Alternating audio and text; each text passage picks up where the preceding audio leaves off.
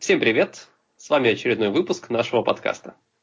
Из мини-отпуска вернулась Мэй, а значит золотая тройка ведущих в полном составе. Сегодня мы обсудим финал первого сезона Гифтеда, еще больше Готэма, пилот Черной Молнии и наверняка что-то еще. Приступим?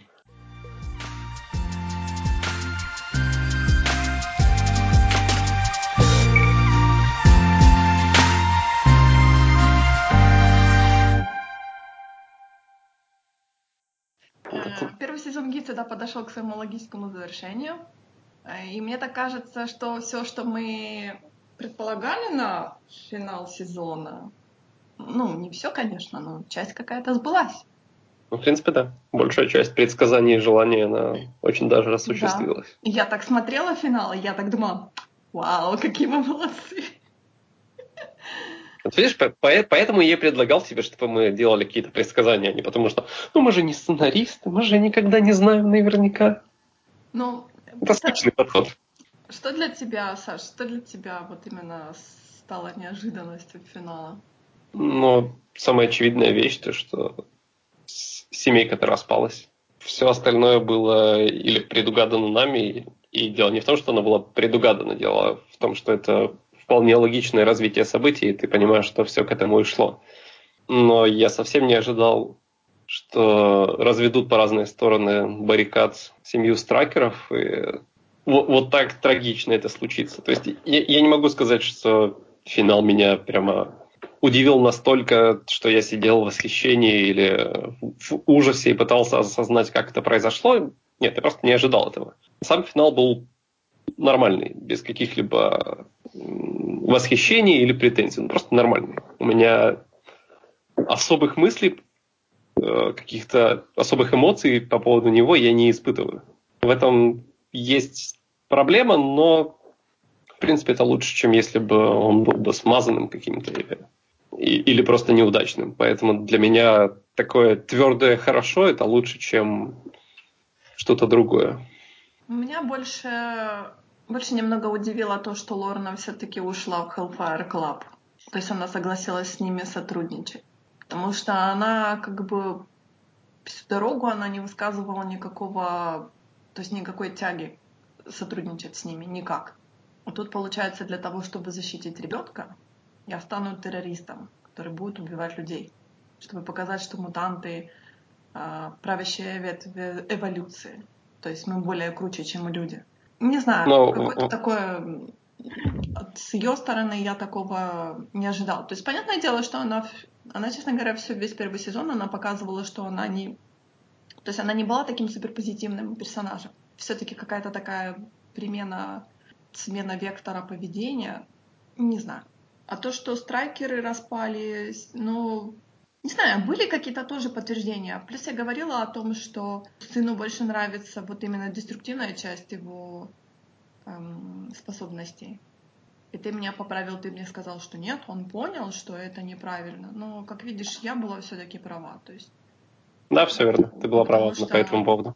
Потому что, мне кажется, под э, где-то финал и еще до финала серии 2-3, наверное, они показывали о том, что вот Энди, у Энди какая-то именно вот э, он ему больше нравится быть ведомым, чем точнее ведущим, чем ведомым. То есть он будет решать все силовыми методами, и то, что сила свалилась ему вот так в руки, это ему очень нравится. Поэтому как-то для меня это не стало таким откровением. Я, честно говоря, это, наверное, мне пойдет в минус, но э, когда вот э, они там стояли в школе, взявшись за руки, разрушали эту школу. Я, честно говоря, опустила слезу, потому что мне показалось, что они там погребены были под школой, а потом таких показывают вместе. Я так думаю, ну блин, пустые слезы были. Ну, я как бы тоже на это рассчитывал, да. То есть, потому что так как-то и э, стракеры старшие убегали, они там, знаешь, как, ну, ваши дети сейчас обрушают школу. То есть непонятно, выберутся они, не выберутся, вы так себе беспечно убегаете, чтобы там вас э, под завалами не похоронила. То есть я не знаю, какое-то такое поведение у родителей было странное, как по мне, потому что я так сидела, думала, что я пропустила? Может, они решили, что как бы сейф там выдержит, ну ладно, такое, ради бога. Потом, когда всех показывают, вот этот момент, когда все выбрали, все в этой пыли, Я так думаю, все, дети не выбрались, такой трагический финал сезона. И тут все окей, дети в порядке, все хорошо, все живы, все здоровы, ни ссадин, ни царапин, все прекрасно. Я как-то говорю, я аж так, аж немного разочаровалась.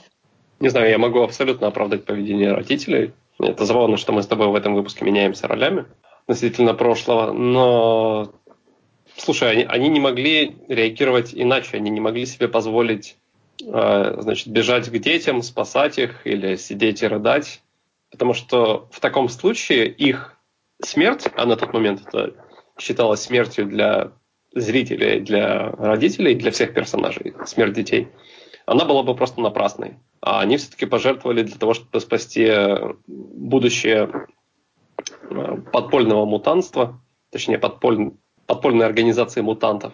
И э, если бы их всех поймали просто потому, что родители решили, не знаю, почтить память детей или побежать к ним и посмотреть, как там их любимая сыночка с доченькой, то это был бы просто невероятный провал. И э, все в этой ситуации сработали правильно. Дети решили пожертвовать собой, потому что, ну, потому что это единственный разумный выход. Или будут пойманы все, или будут спасены почти все, кроме двух человек. Они пожертвовали собой, не зная абсолютно, что их ждет, выберутся, выберутся они оттуда или нет, что с ними будет. В итоге они выбрались, да, но родители не имели права просто остановиться и остаться там, потому что в таком случае вот эта жертва, она могла быть просто напрасной. И тогда они бы не только потеряли детей, но они бы еще и э, обрекли всех остальных как минимум на муки и работу на правительство, как максимум тоже на смерть. Понимаешь, что тут этот момент немножко не стыкуется, потому что, как ты помнишь, родители примкнули к, к организации только из-за детей.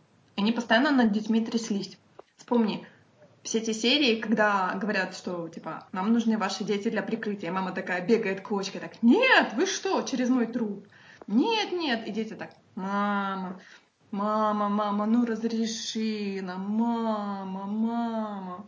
И то есть такое. И тут как бы дети говорят родителям, мол, мы дадим вам время убежать, а сами будем сдерживать э, мутантскую атаку. Родители такие, ну ок, хорошо, хорошо. Ну слушай, ты, ты пропускаешь огромный пласт. Ты говоришь о том, что происходило в первых трех-четырех эпизодах, и абсолютно сразу перескакиваешь к финальному решению, пропуская даже тот же самый финал, в котором родители сами заставляли э, своих детей значит, становиться у окна и просто сдерживать оборону, хотя их могли прекрасно, например, подстрелить.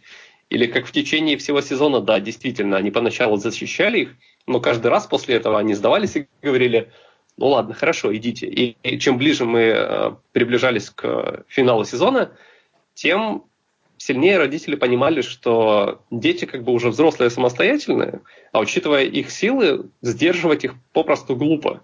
Это, ну и нам как бы в очередной раз, как и всегда во вселенной X-менов, вводят параллели о том, что с подростками значит, лучше не держать их на поводочке, и лучше дать им жить спокойной жизнью и принимать решения самостоятельно. И родители научились это делать в течение сезона. Поэтому в финале, в течение всего двухэпизодного финала, они ведут себя уже совершенно иначе, чем на протяжении, допустим, пилота или первых двух-трех эпизодов.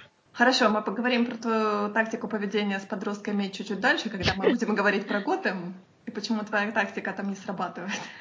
Я не уверен, я, я не уверен, почему моя тактика, как ты ее называешь, должна срабатывать относительно любой ситуации, но хорошо, конечно. Я хочу сказать, ты знаешь, вот этот момент, когда дети защищают, защищают взрослых, которые при этом раскапывают второй выход, мне кажется, это тоже такой показательный момент, что в мутантском братстве как бы твой возраст не важен. Если ты хочешь Конечно. Э, защитить себя, то ты должен быть готовым и в 10 лет, и в 15 лет, и в 30, и 50, то есть ты должен готов бороться за свою жизнь. Это то, что как бы в человеческом обществе такого как бы нет и не должно быть. Но, к сожалению, есть. Ну, реальная жизнь такова. И поэтому... Ну, как бы поэтому X-Men и такие, да, потому что они проецируют реальность. Если люди живут в афроамериканском сообществе или в любом другом, где они являются меньшинством относительно большей части населения, то независимо от того, 10 им лет 15, 40 или 60, они все равно страдают от э, расизма, гомофобии и остальных социокультурных проблем. И они обязаны справляться с этими, бороться, потому что как иначе? Потому что они борются за лучшее будущее. Да, поэтому, как я говорю, что вот этот э, момент э, защиты детьми вот этого мутантского логова, то должен быть очень, очень показательный момент и очень открывающий глаза, то, что это неправильно. Неправильно с точки зрения, ну, с точки зрения такой, как ты сказал. То есть я, наверное, лучше и не скажу. Хорошо, от моральных вопросов вернемся к гифту. К еще более моральным ну, вопросам. Ну, безусловно, потому что соблазн говорить о, о жизни, я понял, у нас велик. Я это понял уже по прошлому выпуску. Ну, давай все-таки о том, что происходит на экране. Снова кирпич мой огород. Спасибо. А, это не кирпич. Знаешь, я вот тоже подумала, я смотрела на тот момент э, на то, как уничтожили сенатора и вот этого главу Trask Industries, и я подумала, что это тоже в какой-то момент неправильно, потому что сенатор станет... Э, символом. Да, символом, он станет символом. Поэтому уничтожать его просто потому, что... Понятное дело, что, что они несли угрозу, но это была не мгновенная угроза, то есть можно было ее купировать как-нибудь там, э, можно было пойти по тому же пути, как и Рид обещал, то есть там поговорить с сенаторами, с какими-то судьями, то есть какие-то свои законопроекты проталкивать, то есть дипломатическим большим путем. Но при этом как бы Hellfire Club пошел по своему любимому пути, уничтожить всех и вся. Потому что почему бы и нет, мы можем. И горе оно все огнем за нами. Зато мы можем. И это все, естественно, во втором сезоне выльется в более ужесточенные меры против мутантов. Ну, такова вечная история X-менов. И я говорю, как я говорю, что мне очень не нравится вот эта мотивация Лорны о том, что я уничтожу их сейчас для того, чтобы мой ребенок жил нормально потом. Но этого же не будет. Я не понимаю, почему она этого не видит. Что все с уничтожением этих людей все станет намного хуже на самом-то деле. Чем больше вы будете убивать, тем более озлобленнее будете вокруг. Это не выход совершенно. И я говорю, я это, не вижу... Безусловно, не выход, да. Я говорю, что я не вижу, почему... То есть я не понимаю, почему Лорна этого не видит. Потому что ее решение обрубить и все. И все будет окей. Все будет отлично. Мутанты будут рулить, и все будет клево. Но опять же, было бы странно, если бы она к этому не стремилась. Я не собираюсь ее защищать, ее поступки ну, неверны с моральной точки зрения, но у нее особо нет выбора. Борис, потому что да. выбор ну да, да, да. Но для нее он не такой уж и очевидный. Тем более, по сути, все женские персонажи в финале выбирают, если неправильную сторону, то они хотя бы действуют относительно мужских, которые, как правило, где-то там на заднем плане, ничего не значат, но это, в принципе, хороший, интересный и правильный посыл. Потому что и мама Стракеров – это тот человек, который затыкает самого значит, противного мутанта и говорит, давай ты все свои ненависти, вот эти вот прочие тупые мужланские штуки засунешь себя куда надо и будешь заниматься делом. Мы тут детей спасаем. И у него как бы не находится особо аргументов, наконец-то. И все занимаются делом и благополучно спасают мутантов. Здесь я понимаю, почему Лорна так поступает. Потому что вспомни, чем занимался ее кавалер в течение всего сезона. И очень странно с его стороны сейчас казаться таким лицемером и говорить, слушай, ну давай мы не будем значит, касаться плохих ребят, давай мы не будем работать с плохой командой, потому что мы же все за добро. Несмотря на то, что он и в прошлом прекрасно себя чувствовал, когда помогал картелю, и в этом сезоне спокойно вернулся тоже ради семьи, и очень сильно просил его по этому поводу не беспокоить, но как только подобный выбор сделала его возлюбленная, он почему-то сразу в штыки и говорит, нет, ну как же так, так нельзя, это же зло. Ну, кому? Это не совсем как бы логичный и правильный разговор и подход к вопросу. Наверное, может быть, потому что масштаб разрушения будет намного, то есть другой совершенно. Как говорится, импакт будет совершенно другой. Какая разница? Это же все равно зло. Ну, то, что Лорна сделала, оно будет э, оно будет влиять на всех мутантов. То есть, когда он помогал картелю, это мешало тоже наверняка людям, потому что, знаешь, поставка наркотиков это не всегда хорошо. Это можно было оправдать, но когда это касается мутантов, то это что, это плохо теперь? Это равносильно плохие поступки. Это реально сильно плохие поступки, но я говорю, масштаб совершенно другой. То есть последствия, которые будут после убийства сенатора американского. Особенно, ну, понятно, когда говорят, что, что, что него сделают героя... Был убит, был убит мутантами. Конечно, из этого те, сделают даже те трагедию люди, невероятную. Да, даже те люди, которые, может быть, где-то в глубине души сочувствовали мутантам, сейчас они, я сомневаюсь, что это будет. Это как бы был большим уроком для человеческого, для человечества. О том, что мутанты не будут с вами существовать в мире. Ну, ты слышала, что говорило это самое человечество по поводу мутантов, как они хотели сильно их истребить, как они хвастались тем, что значит, неандертальцев больше нет, и X-менов тоже не будет. Как они радовались, когда понимали, что скоро они уничтожат мутантов.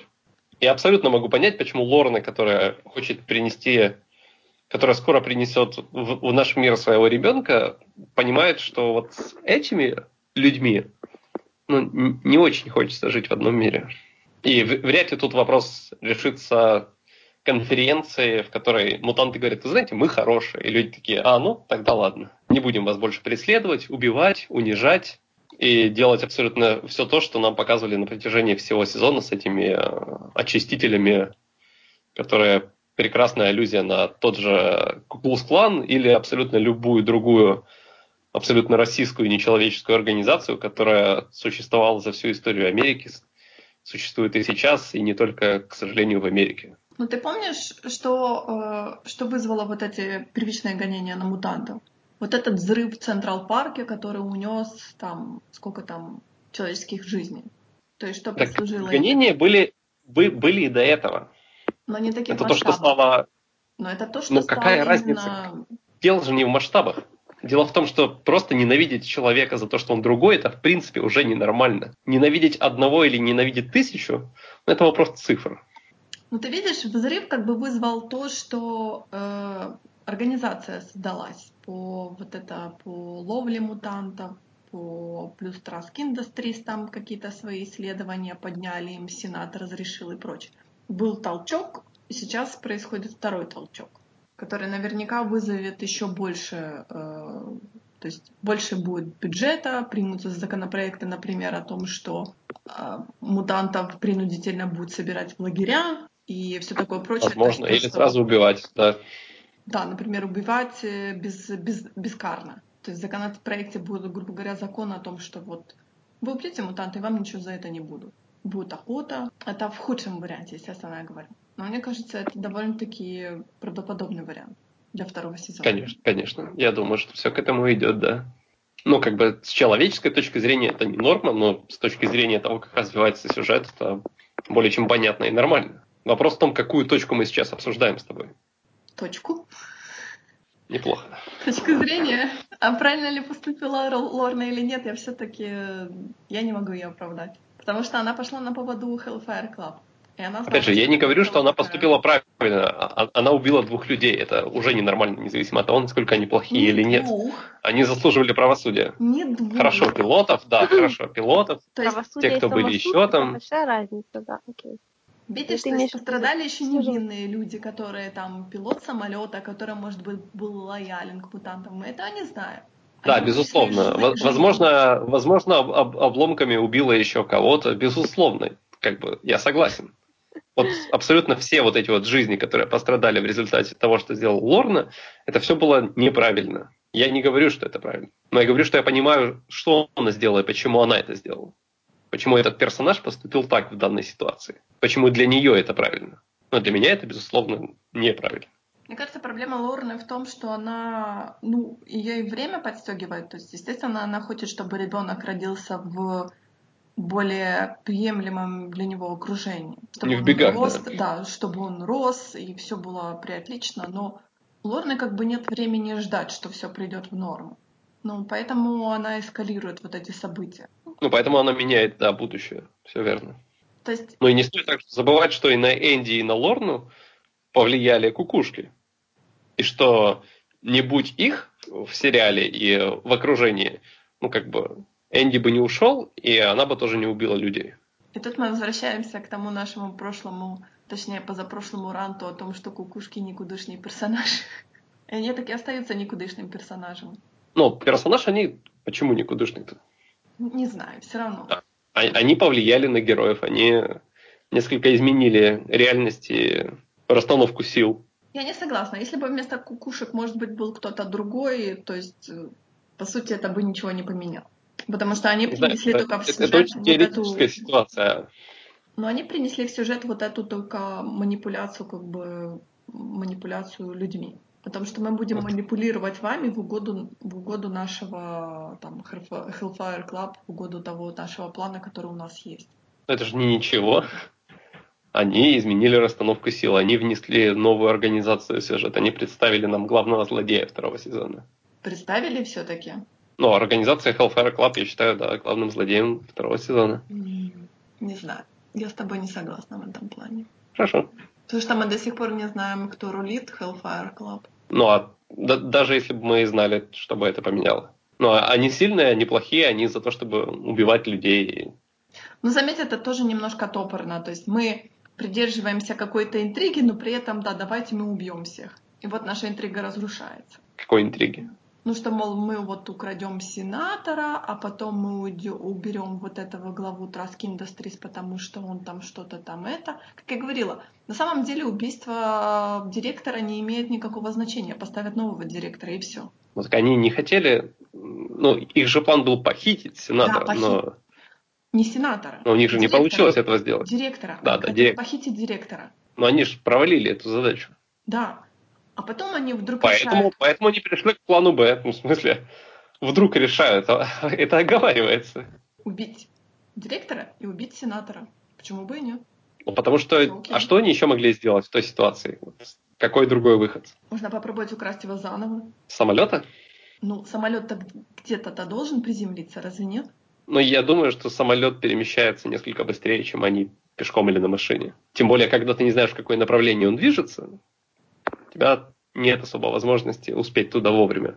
Ну, не знаю, все равно мне это кажется слишком поспешное решение было такое. Убить всех, убить нафиг. Что у них не было действительно времени, потому оно и поспешное. Вся интрига, вся драма и строится на недостатке времени, недостатке возможности посидеть и обдумать. У них на это был весь сезон. Теперь они приняли необдуманное решение, которое будут расхлебывать на протяжении второго сезона. Так это обычно в сериалах и работает. Ну, короче, с этим решением я абсолютно не согласна и абсолютно несчастлива в этом плане. Потому что оно было слишком поспешно и слишком неправильно по отношению к всему сезону. Потому что весь сезон нам говорили, что нет, мы будем медленно, методично все это решать мирным путем, бла-бла-бла. И тут так. Убить всех нафиг. Но ведь решение убить всех нафиг принимают не абсолютно все главные герои, которых мы наблюдали на протяжении первого сезона. Ты, ты говоришь, как будто вот были эти подпольные X-Men 2.0, и они все таки не, давайте убивать. Но ведь это не так. Переметнулся один главный герой из этого подпольного сообщества. За ним переметнулась парочка... еще половина подпольного ну, сообщества. Половина подпольного сообщества, до которых нам особо дела не было. Ну, типа вот эта вот девушка, которая хакер у них, и еще какие-то персонажи, которых мы видели пару раз. Они владеют какими-то способностями, наверное, я не помню. И Энди, да, хорошо, и Энди. И все. Но остались и другие мутанты, напоминаю, которые сказали, нет, это который, неправильно. Да, и другая половина сообщества, от которой мы тоже ничего не знаем. Ну и семья страй, стакеров, конечно. То есть вот треть, все треть те, которые были в аэропорту, это, по-твоему, мы о них ничего не знаем. Как ты сказал, мужчины в этом сериале не какие-то индифферентные. Я сказал это о финале, но хорошо, можно и о всем сериале. Но вот хорошо, в таком случае ты забываешь о том, что у оставшейся оппозиции есть также и девушка, которая тоже далеко не какой-то второстепенный персонаж, Полярис. Полярис. И сказать, что на, на, нам нет дела до Полярис, ну, это будет очень смелое высказывание. Подожди, но Полярис ушла к плохим. Ты, может быть, Блинк имеешь в виду? Да, я имею в виду Блинк, безусловно. Я имею в виду Блинк. Понимаешь, проблема в том, что Блинк не имеет авторитета в, в этой мутантской ячейке. Потому что, как ты помнишь, X-мены поручили кому? А, Тандерберду и Полярис рулить ну, вот этими мутантами. И теперь так... Хорошо, и Thunderbird остался. Да, Thunderbird остался. И он, типа, естественно, рулит, но как-то вот, э, мне кажется, смерть Дримера его довольно-таки подкосила. Потому Но он уже явно встал на ноги. Это нам показывает Блинк. Ну, потому что как-то вот он э, все это правление переложил на Эклипса, переложил на Лорну, переложил там на всех, и там он как-то, не знаю, Эклипс как как авторитарный такой персонаж тоже не очень, как авторитетный. Он такой, он главное, самое главное то, что держало его в X-менах, это была именно Лорна, а Лорна сейчас ушла. Да, но мы, мы говорим о том, что изначально их было как бы четверо. Ну, вот, четыре главные персонажа среди мутантов. И всего один из них, из этой четверки, перешел к плохим. То есть большинство все-таки осталось за хороших. Но при этом ты все равно засчитываешь это как полный проигрыш абсолютно всех хороших.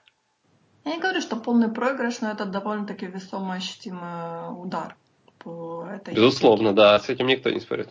Потому что у Лорны были и силы, и был авторитет и прочее. Поэтому, поэтому за ней это пошла большая часть мутантов. Если бы, например, Эклипс перешел в Hellfire Club, я сомневаюсь, что там за, за ним кто-то бы пошел. Потому что как бы его и не очень ставят в, в авторитет. А мне кажется, их всех нормально ставят, но понятно, почему пошли за Лорной, потому что, во-первых, она пришла в таком клевом прикиде, во-вторых, потому что у него была очень хорошая речь про детей и будущее, и вряд ли бы кто-то другой мог эту речь произнести по вполне очевидным причинам. Поэтому говорю, это довольно-таки ощутимый удар по мутантскому сообществу. А им при- придется это все начинать заново. Потому что те, кто ушел в Fire Club, они ушли на что-то. То есть есть уже ну, они ушли на какой-то базы. домик в деревне, да. Мы не знаем, нам только показали этот домик в деревне. Может быть, у них есть какие-то базы, может, у них есть какие-то технологии, какие-то там оружие и прочее, прочее. Все остальные, они остались... Я к тому, что ты понимаешь, что больше, чем одну локацию мы вряд ли увидим. Это я тебе с уверенностью практически могу сказать, что вот у нас будет там две базы. Одна у оставшегося подпольного сообщества и одна у Hellfire Club. Потому что, ну, как ты знаешь, Fox любит очень использовать одни и те же декорации да, в разных сериалах да. и экономить. И ну все, и, и весь, этот, весь этот раскол очень в духе ну да, и, и весь этот раскол очень в духе тех же самых X-менов, где вроде бы все хорошо, но почему? Куда, Эрик, куда ты уходишь? Эрик, не уходи, а он уходит. Ну, просто это классическое такое противостояние в X-менах. Ну вот, об этом и речь. Для X-менов как бы люди, люди как злодеи они не очень интересны, но мы должны X-мены бороться, то есть мутанты бороться против мутантов. Вот в этом-то весь, вся соль. Еще у меня есть технический вопрос к сериалу к последним трем эпизодам. Ты же смотришь тоже в оригинале, да? Да, да. Когда звук почему-то переходит в другой да, канал. Какого черта, как, какого черта они перезаписывали реплики, как будто? Потому что реально большинство реплик, которые звучат не так, а, они звучат только тогда, когда значит, герой, который их произносит, повернут к камере спиной. И такое впечатление, будто бы их просто добавили на постмонтаже потому что все нормально, персонажи говорят тихо и говорят, мы должны спасти мутантов. И тут внезапно, я не люблю твоего парня! И потом мы вернемся в наши headquarters и будем оберегать нашу значит, контору. Это так режет по ушам, это настолько неестественно. Я тоже это заметила, но я подумала, что может, может быть копия какая-то, потому что слишком оно Слишком оно выделяется так. Да, и так, такого же не было на протяжении сезона. Только последние не, да, три, максимум четыре эпизода. А тут прям в финале, когда ты две серии к ряду смотришь, это вообще так заметно. Может, они в последний момент решили переозвучивать там какие-то реплики? Ну, почему они тогда да, не свели их красиво? Я, я, я говорю.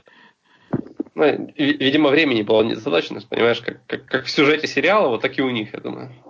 Такие, а что здесь? А здесь романтическую реплику давай, давай, давай я больше не люблю тебя. Такая, ну хорошо. Сойдет так. Да. Это может быть э, те все серии, которые, которые были добавлены в спешке. Знаешь, как... Э, помнишь, как говорила же о том, что 10, 10 серий плюс... А, нет, подожди, 10 серий... Нет, не, не 10 серий, 13, да, сейчас? 13, да. Да, 13 серий. То наверняка вот эти три последние, которые финал двойной и, и 11 серия, то есть их, наверное, в спешке уже снимали так, типа, «А, давайте, давайте, давайте, давайте быстренько снимем, снимем, снимем. А то у нас скоро сезон заканчивается. Да, да, да, да, да, давайте, давайте. тогда бы как бы и с визуалом были какие-то проблемы. Мне кажется, что здесь просто какое-то решение было принято исправить какие-то косяки в сценарии или чуть сильнее объяснить мотивацию персонажей, поэтому добавляется вот это абсолютно ненужное, неестественное месиво из аудиодорожек. Потому что, мне кажется, свести звук. Тем более в таком сериале, да. Тем более, да. Это же не какой-то канал Васи Пупкина. Ну, привет, всегда CW, да. Бу. Так, финальные мысли по первому сезону Гифтеда. Подытожим. Подытожим, скажем так, большая часть сериала была очень интересная, но потом как-то пошли вот эти провисания в сюжете, и как-то уже мне, честно говоря, некоторые серии я вот просто себя заставляла смотреть, досматривать. Иногда такое было у меня. То есть все сначала изначально было окей, отлично, а потом как-то оно уже так э, и упиралось в какие-то стенки, какие-то решения были странные для меня, и вот что-то такое. То есть в данный момент, честно говоря, я думаю, то есть, понятное дело, до второго сезона еще долго, но я вот думаю, соберусь ли я все-таки в Ангоинге смотреть этот сериал? Не знаю. Может быть. А может быть и нет. Я подожду, пока он полностью весь выйдет, и тогда буду смотреть. Какие-то были завышенные ожидания, но вот к концу оно все немного подустало. Я знаю, что ты, наверное, со мной будешь не согласен абсолютно. Тебе все понравилось. Да нет, я, я же еще в самом начале сказал, что я не в восторге оказался далеко, и по ходу нашего разговора можно было понять, что я не, не, не пытаю особых восхи, восхищенных эмоций по поводу сезона и финала, да и в предыдущих выпусках я об этом говорил. Я соглашусь с тобой по поводу того, что некоторые эпизоды приходилось досматривать не то что через силу, но Просто потому что, ну, мы уже начали, поэтому давайте досмотрим. Чего обычно не привык делать. И финал... Конечно, хорошо, что у э, сезона был двух эпизодный финал, потому что иначе все бы превратилось в абсолютно немыслимую кашу из событий и решений. Потому что даже эти два, даже этот двухчасовой финал, он очень далек от идеального или просто за который не стыдно, как и, по сути, последняя треть первого сезона. Сериал очень хорошо стартовал, с, э, поднимая социальные темы, действительно важные для современного общества, для современной Америки, для абсолютно не пустые темы с хорошим углом и подходом к тем вопросам, которые были затронуты.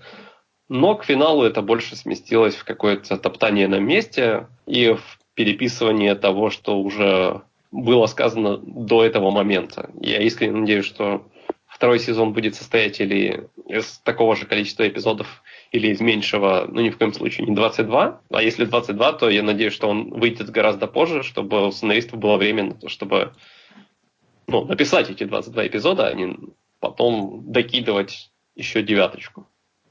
Ты знаешь, мне кажется, 22 эпизода не будет, потому что как мы, наверное, в прошлый раз говорили, 20, хороший формат для 22 эпизодов, когда каждый эпизод это какая-то законченная история. Тут все-таки в Gifted такого нету. То есть вот именно тут жирная сюжетная линия происходит на протяжении всего сериала. Ее нельзя прервать какими-то вот... Поэтому я сомневаюсь про 22 эпизода. Ну, я, я тоже как бы хочу верить, но это, это не будет чем-то, что меня удивит. Потому что я все-таки сомневаюсь, что они напишут хороший сюжет на 22 эпизода. Потому что, как ты видишь, 13, 13 серий, и они уже начинают буксовать. Ну да. Поэтому лучше пусть они потратят больше времени и напишут меньшее количество эпизодов хорошо, чем да, меньше, но лучше. любой другой вариант. Да, да. да. Меньше, но лучше. Ну что, Саша, расскажи нам, наверное, про пилот Черной молнии. Потому что мне на самом-то деле интересно. Я а, дум... мне тоже. Я думала, я что про нее вышел... ничего не знаю. Да, я думала, что вышел весь сериал, а тут, оказывается, всего лишь пилот вышел. Ну, это же CW, да, какой там да. весь. А, ну, Черная молния это очередное добавление в подборку комикс экранизации от канала CW. Только в этот раз и на данный момент этот сериал не входит в Arrowverse, слава богу, на самом деле. А, он рассказывается уже довольно старом супергерое, в принципе, во всех смыслах, потому что создан он был в 1977 году, этот персонаж а по ходу сериала персонажу около 35, я думаю, даже 40 лет. Он уже 9 лет как не является супергероем. Он оставил свою супергерой, супергеройскую личность и сущность позади. Э, девять лет назад, после того, как э, увидел, как его дело влияет на семью, а влияло это все негативно, потому что Джефферсон Пирс, так зовут главного героя, собственно, черную молнию, он э, приходил домой весь в синяках, ушибах, с кровоподтеками. Нам показывают, как, как ванна, в которой он э, лежал, окрашивалась в красный цвет из-за того количества крови, которое он терял. И его жена просто не могла на это смотреть и терпеть. Подобное больше, тем более две его дочки, они уже подрастали и начинали задаваться вопросом, что с папой и почему он постоянно лежит в ванной в крови. Хорошо, у меня тот же вопрос. И что с папой? Какие у него способности? Судя по пилоту, нам, ну, как бы вообще пока не очень много-то и говорят о его способностях. То есть нам даже не говорят, он э, метахьюман или просто обладает клевым костюмом. Но mm. похоже на то, что... Нет, ну, он, безусловно, метахьюман, потому что он... У него там и глазки начинают сверкать, когда, когда он бесится, когда он выходит из себя. Э, он я может видела, метать молнии. Да, я видела, как он поджарил полицейскую машину молниями. Да, все так. Он уже 9 лет преподает, он даже не преподает, он э, является директором в местной школе, в которой, разумеется, учится младшая дочь и старшая там преподает. И э, благодаря случайному стечению обстоятельств, как это всегда бывает в мире комиксов, что-то идет не так, девочка связывается с э, парнем из местной банды. Банду зовут 100. Просто The Hundred. Это не оригинальное название, но перекочевало из комиксов, так что здесь мне не на что гнать на канал CW, у которого есть, напоминаю, сериал с названием The Hundred, что очень интересно.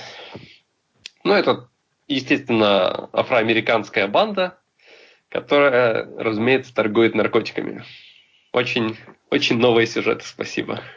Вот, значит, э, младшая девочка, младшая дочка идет на вечеринку прям в дом к этой банде, не, не, не в какую-то дискотеку, куда банда приходит, а конкретно вот к ним домой, потому что это хороший способ провести время. Там она знакомится с каким-то парнем, который вроде бы и милаха, но вроде бы и лезет, пристает к ней.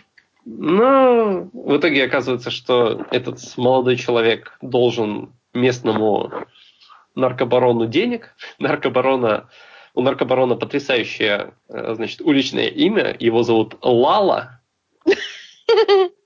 Я, блядь, не шучу. Наркобарона зовут Лала. И если вы думаете, что Reddit не, пош... не пошутил по поводу телепузиков и, и не сделал фотоколлаж, в котором вот этот вот Лала стоит только с головой телепузика Лала, которая окрашена в темный цвет кожи, вы очень сильно недооцениваете Reddit. Вот что я могу вам сказать. В мыслях не было. Недооценивать Reddit. Да. И, значит, этому молодому человеку предстоит вернуть какую-то сумму денег. Лала говорит, что я тогда заберу твою сучку, а она говорит, слушай, ну давай мы как-нибудь разойдемся по-быстрому, потому что я этого чехла вообще не знаю. Но, к сожалению, парень оказывается тряпкой и говорит, да, конечно, давай, давай мы сдадим его в притон. Меня такой вариант абсолютно устраивается. Она просто его избивает. Потому что какого хрена, чувак? И в этот момент там все узнает отец, появляется, возвращает дочку, навешивает люлей. И ближе к концу, ближе к середине эпизода дочь берут в заложники. Опять этот идиот, который, который все еще не понял, с кем он связался. Ну, итоге приходит черная молния уже в костюме, потому что он вернулся к своему, значит, Альфреду, потому что у него есть свой Альфред, который, насколько я знаю, тоже является персонажем комиксов, так что вопросов опять же нет. И э, понимает, что на этом все не должно закончиться. Ну и как бы сам пилот, на самом деле, очень не совсем самостоятельное произведение, так скажем, потому что он не заканчивается чем-то из серии «Ну, мы победили монстра недели, увидимся на следующей». Он как бы говорит, ну да, Я дочку свою вернул, но это вообще ни хрена не конец истории, и мы только начали. И это очень сильно радует и удивляет, потому что, как правило, в Arrowverse на CW тебя или очень тупо заманивают в сезон, говоря, вы знаете, там кого-то убили, мы расскажем об этом когда-нибудь в скором времени, через три сезона с половиной. денег. Да, а так вы можете, конечно, смотреть, там, там смотрите, кто еще будет в следующей серии. А песню мы какую вам включим? А тут цветофильтры нам новые подъехали. Давайте. А тут, а, а тут тебя сюжетом берут, прям сюжетом и а, сюжетом и атмосферой. Тем, что вот это все никак не происходит в дремучем Arrowverse, это очень сильно подкупает, тем более, когда нам рассказывают историю действительно вот расовой дискриминации, потому что тема поднимается ну, для, для Э, эфирного телевидения очень даже хорошо. Потому что на протяжении всего пилота отец неоднократно сталкивается с э, э, превышением полномочий от полицейских, которые запросто останавливают его просто ни за что. Ну, конечно же, не ни за что, а по очень даже серьезной причине, за то, что он черный. Заставляют его выйти из машины, достают оружие и просто готовы его расстрелять вместе с его детьми. И когда мы узнаем, почему это все происходит, это просто вызывает бурю ненависти у зрителя, но ну, как бы ты, ты понимаешь, если ты следишь за новостями, что это, к сожалению, не клише, не выдумка, это действительность. Потому что случаи, когда в э, Америке убивали афроамериканцев абсолютно ни за что, когда те тянулись за телефоном, правами или просто ничего не, не делали, не предпринимали никаких действий. И вот когда полицейские их за это убивали, просто потому что те были черные, это абсолютно немеренное количество, это беспредел, но учитывая нынешнего президента конченного расиста, это как бы, к сожалению, число не планирует уменьшаться, так скажем. И когда ты видишь, что сериал решил зайти вот на эту сторону и поговорить об этом. И причем ну, не особо шутит, потому что когда коп начинает просто борзеть и говорить, слушай, черножопый, просто ложись, он буквально это произносит. Ну, как бы черная молния реагирует и делает очень даже хорошие и правильные вещи. Например, поджаривает его к чертям собачьим своей значит, силой, потому что он просто уже не может себя контролировать, но это неудивительно. А остановили в итоге Э, Джефферсона Пирса, просто потому что какой-то афроамериканец ограбил магазин с э, ювелирными драгоценностями. И он говорит, ну и как я, говорит, подхожу под ваше описание. Черный человек в смокинге на семейной машине с двумя дочками на заднем сиденье. Так, наверное, было описано, да? Не, не просто же черный бугай. А полицейские ему говорят, хорошего вечера. И уходят. Я чувствую, что я очень сильно сбился с мысли. Короче, смотреть надо, Э, наверное, да. У сериал, как минимум, хорошая музыка. Потому что, как правило, на, на CW музыки либо нет вообще, либо если есть, то ее... Ну, ну, видно, что писали прям минуты за две. Это, это от силы. А здесь прям даже у главного героя есть тема, причем прям песня. Это, это очень интересный подход. Разумеется, на протяжении значит, пилота упоминаются такие исполнители, как Сиза, Саланж. Я удивлен, что не упомянули Кендрика Ламара. Разумеется, первые пять минут пилота упоминается доктор Мартин Лютер Кинг. Думали, серьезно, что они этого избегут? Разумеется, звучит какой-то написанный, опять же, на, на коленочке хип-хоп или даже рэп в ночном клубе. Но это, в принципе, неплохо. Это гораздо лучше, чем практически любой саундтрек к любому сериалу на CW, который есть прямо сейчас, и из тех, которые я могу вспомнить тоже. И подход к, в принципе, к социальному вопросу, он очень полезный и важный, потому что никто, кажется, эту тему больше не планирует поднимать супергероики DC. Понятное дело, что у Марвела есть Люк Кейдж, который, скорее всего, я могу предположить, говорит о тех же проблемах. И нам действительно нужно больше таких сериалов. Проблема заключается в том, что ну, типа, да, вы выделили один сериал, в котором актерский состав, как правило, состоит из э, темнокожих актеров, но это же все еще не отменяет в том, что у вас абсолютно ни хрена нет э, diversity на вашем канале, А если есть, то оно настолько показательное, что у меня просто скулы сводятся, и мне становится настолько мерзко, потому что если появляются персонажи э, нетрадиционной э, сексуальной ориентации в любом сериале CW, кроме легенд, это всегда просто такой провал. Потому что персонаж там нужен только для того, чтобы он в течение двух сезонов говорил фразу «я гей», как в «Стреле», или чтобы была проблема, как в «Ривердейле», где весь первый сезон, точнее, нам даже в пилоте представляют персонажа гея и говорят, ну, смотрите, он, короче, клевый, его зовут Кевин, он, он, он, он смешной, он шутки шутит. И ты такой, ну, хотя бы что-то. Не то, чтобы это новый шаг, просто в рассказывании истории, где вы говорите, мы вам представим гея, но вы не поверите, он шутник. Ты такой, на себе новый подход. Все ни разу такого не было, и тут опять. Но просто начиная со второго эпизода, этого персонажа практически нет сука, в сериале. Он, типа, может появиться буквально на одну секунду раз в три серии, и он, типа, «Привет, я гей!» И все. И где-то в середине первого сезона Ривердейла э, он знакомится с каким-то бандитом, и они э, посреди а, кинотеатра под открытым небом, абсолютно не стесняясь никого, целуются, держатся за руки, то есть все нормально. Начинается второй сезон. Какой милый бандит. Нет, ну, бандит да. был на самом деле милый. Точнее, он, он, он э, это прикидывался. Не был милый, на самом деле. Он прикидывался милым. Как да. бы, да, в этом проблема. Да. И как бы начинается второй сезон Ривердейла, и этот же персонаж гей стоит в лесу и говорит, вы не представляете, через что я прохожу. Мне приходится бегать в лес, чтобы быть геем. Я просто... Меня, меня преследуют все. Как я могу жить, как я могу ходить с вами в одном мире, как я...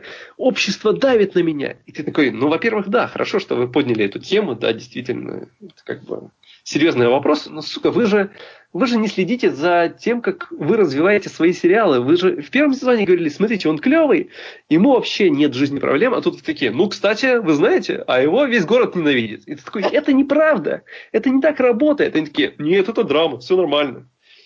Точно так же повела себя Супергерл, которая, значит, сколько у нее, третий сезон уже, я не помню, сколько, три или четыре сезона она идет. Наверное, три все-таки. Да, три. И первые два сезона она такая, я так горда быть человеком, я, значит, выросла среди людей, люди замечательные. И начиная с интро она это говорит, типа, вот мой новый дом, я супергерой. Третий сезон, интро новое, и она такая, я беженец планеты Криптон, мне нет дома на Земле, меня все ненавидят, я я, я не человек. И, и весь третий сезон он такая, я, во мне нет ничего человечного, я никогда не был. О, нет, эмоции, эмоции, мой главный страх. Ну, то есть, этому буквально посвящают всю ветку сезона, после чего я бросил, естественно, Супергерл. Помимо как бы всех остальных причин, когда ты такой, ну, клево, что вы, конечно, забили абсолютно на все, что вы рассказывали мне два сезона, пожалуй, я тоже забью на вас. Когда вот такой подход у сериалов CW, ну, как бы ты смотришь на несколько иначе на Black Lightning, который говорит, ну да, это значит афроамериканцы, им плохо. Вот почему? Вот потому что, смотрите, здесь как бы копы, они уроды. Вы знаете, где они еще уроды? В реальной жизни, алло, очнитесь. Где вы живете? Но они при этом обходятся без лишнего, как-то говорят, в принципе, я могу подобрать слово проповедование, без излишней морали. Это просто подается очень аккуратно, даже вся эта тема с полицейскими их превышениями должностных полномочий с расизмом и прочим. Ну и сюжет, в принципе, довольно интересный. Помимо этого, там главный злодей это бородатый белый мужик, который стреляет в наркобарона Лалу из гарпуна. Oh. Это происходит. И это очень интересно, да. Это прям вот... Не, не потому, что белый человек стреляет в черного, давайте мы сразу это обозначим. Но как бы потому что какого хера у вас происходит в сериале. Это, это довольно интересный фактор, да. Так что я бы все-таки рекомендовал смотреть этот сериал лучше, чем какой-либо другой, который есть на CW, кроме «Легенд завтрашнего дня», потому что это единственный сериал, который, я напомню, относится к ЛГБТ-квир-сообществу просто как, как и следует относиться к ним всему человечеству, потому что он дает им рассказывать истории, которые не стыдно рассказать, над которыми ты плачешь независимо от того, какой ты ориентации и какого ты цвета кожи. И плачешь не потому, что они, ну, как обычно, а потому, что они рассказаны хорошо. Ну, короче, Black Lightning смотреть можно. Подожди, но Готэм же тоже CW, разве нет? Нет, ты что, это Fox. А это Fox? Мне казалось... Как и Gifted, поэтому у них одинаковые локации, come on. Ага. Ага. Потому что я так посмотрела пару интервью, и они так говорили, что типа мы с актерами из Arrowverse там ездим по всяким конам, да, мы знаем. Типа у них спросили когда-то, не хотите, не хотите ли вы кроссовер замутить, типа с Arrowverse? И все так, типа, мы... Ну, у них это спрашивают 4 года подряд, да. И они всегда говорят, да, хотим. Да, правда? Потому что я нашла тот э, вариант, когда они сказали, типа, нет, спасибо. Слушай, Блэк, а о каком сериале ты сейчас говоришь? Давай сначала. Кто сказал? Я говорю о А, Готэме. ну, сейчас, может, они так и сказали. Ну, например, э, два месяца назад э, исполнитель э, роли Брюса Вейна говорил, короче, я хочу кроссовер, и вот моя идея. И говорит, давайте, чтобы Флэш переместился в прошлое, и там встретил нас. Или когда три года назад они были все на Комиконе, фотографировались дружно все вместе, когда еще Константин был сериалом, да. Они даже с Константином фотографировались. Там был Джим Гордон, Стивен Амел. Я рад, что я перехожу от персонажей к актерам, ну, это не важно. Так что эта история просто повторяется из года в год с несколько, с несколькой разницей в переменных. Я просто, честно, случайно наткнулась на YouTube интервью с э, актерами Пингвина и Ридлера. И типа у них тоже спросили, говорит, не хотите ли вы кроссовер? И они так, мол, ну вы понимаете, у нас эстетика совершенно другая, мы как бы в Arrowverse немного не вписываемся, мы, конечно, любим всех Правильно. этих актеров, но как-то к кроссоверу у нас вот мы как-то не вписываемся, это все, и у нас совершенно другой, мы типа в совершенном другом времени существуем, так что нет, спасибо, нет. Ну да, даже независимо от того, что это, ну, как бы другой канал, все, что они говорят, это правда. Ни один, ну, как бы, Готэм не подойдет ни к одному из сериалов, чтобы с ними закроссовериться, потому что даже если он сделает это с одним, значит, они существуют в одной вселенной с другими. Для тех, кто безумно фанатеет от э, мультивселенных и прочего, всегда есть объяснение про 53 Земли. Пожалуйста, на здоровье. Ну, можно было бы кроссовернуть, допустим, с Константином. Ну, если бы он не сдох, да. Ну да. Мгм. Он где только не бывал, он бы туда неплохо вписался. Ну, это так. У Константина тоже такой тон совершенно другой, чем у Готэма. Абсолютно Но Ну, он хотя бы ближе к нему. Константина можно всунуть в абсолютно любой тон. Ну, потому что он... Я же уже читала лекцию о том, какой он должен быть страшный, рваный, про низы, про стремноту, про готичность и прочее, прочее. Ну да. Он И бы я отлично вписался. Константин в, в Готэм действительно, даже как сериал, он подошел бы просто как влитой. Но на данный момент он является гостевым персонажем в «Легендах завтрашнего дня», лучший сериал на, на планете Земля. И также новость, ну, новость, которая появилась, актер, который играет Кит Флэша во «Внимание Флэша», э, переходит в качестве постоянного актера в сериал «Легенды завтрашнего дня». Потому что во Флэше они просто ни хрена не знают, что с ним делать. Они его убирали на несколько эпизодов, такие, «Эй, куда ты уходил? Он такой, «Ну, с друзьями гулял. Никто не заметил, что меня не было. Ну, то есть он буквально говорит эти реплики, да. Да, я поняла. Ну, теперь он будет с полноценным персонажем, легенд, которым как раз-таки не хватает двух э, членов их команды. Я прочитала другое, о том, что в легендах Константин замутит или уже замутил с капитаном Колдом. Я так, Да, все верно. Это, это, это- это не новая информация, да. я так почесала голову и сказала, ну ладно. Да, ну, как бы э, это более чем логично, потому что Константин бисексуал, и капитан Колд... ну, Да, это точнее, единственное, что должно их связывать. Как это? В смысле? Нет, ну, Я не говорю, что это единственное, я говорю, что это если логично. если они совместимые ориентации, это еще не значит, что они должны быть совместимы. Нет, ну понятное дело, так- что если... Ну, это, да, это точно так же, как предполагать, что если девушка лесбиянка, Да, значит, ей нравятся да. и девушки. Понятно, да. Кстати, Мэй, ты знаешь, ну это правда, наверное, ты меня сейчас будешь ругать, но в Готове довольно-таки широкий пантеон именно а, персонажей с нетрадиционной сексуальной ориентацией. Да, я даже курсе. сказала. Слушай, Меня как раз интересуют те, которые еще дети, поэтому я пока не хочу. А почему она должна тебя ругать за то, что ты это скажешь? Ну, потому что так как-то типа... Потому что у меня такая репутация. А что дети? Я несчастлива. У Дети. детей, у детей, дети, ты знаешь, дети уже выросли, Мэй. Дети уже Да. выросли, да. Что, уже есть 18? Ну, 18 еще Нет. нету, по-моему, 16. Им по 16. Нет. Даже актерам еще нет 18, так что Да. уберите свои руки, пожалуйста. Но, Нет, как, мои руки все еще при мне. как говорят в сериале, Брюс Уэйн уже так вытянулся, уже перерос всех почти. Да, актер, актер будет очень красивый, просто, просто слишком красивый для Брюса. У него такое какое-то классическое еврейское лицо. Я каждый раз так смотрю, каким-то маленьким мальчиком, он, мне кажется, был симпатичнее. А так сейчас он так ну, может быть, он еще как бы вытянут, вытянется, раздастся так в плечах, потому что сейчас он довольно-таки, ну, как подросток. Еще вот эти руки, ноги в разные стороны бегают и прочее. Особенно посмотреть, как он бегает, это вообще можно обхохотаться. Эти заплетающиеся... Это, это у нас сейчас 12 выпуск, мы, мы только к нему подобрались, к теме антисемитизма, да, потому что тебе взрослые люди еврейской национальности не нравятся. Вот что мы узнали сегодня. Интересно. Я говорю, что он, ну, он классически так выглядит. То есть то, что не было видно, когда ему там было там сколько, 13-12, они начинали. Не выпуска без хот-тейка одна, и прекрасно. Да, да, да. Да, он становится похож на Эдрина Броуди, по-моему. Только без да, такого ну... большого носа. Ну, не настолько, но более симпатичная его версия. Ну, как-то да. Но ты, ты, ты же видишь, я не обманул тебя, когда говорил, что он значительно изменится. Это, ну, как бы, очень сильно заметишь разницу. Ты знаешь, да, я после нашего выпуска пошла посмотрела это видео на YouTube.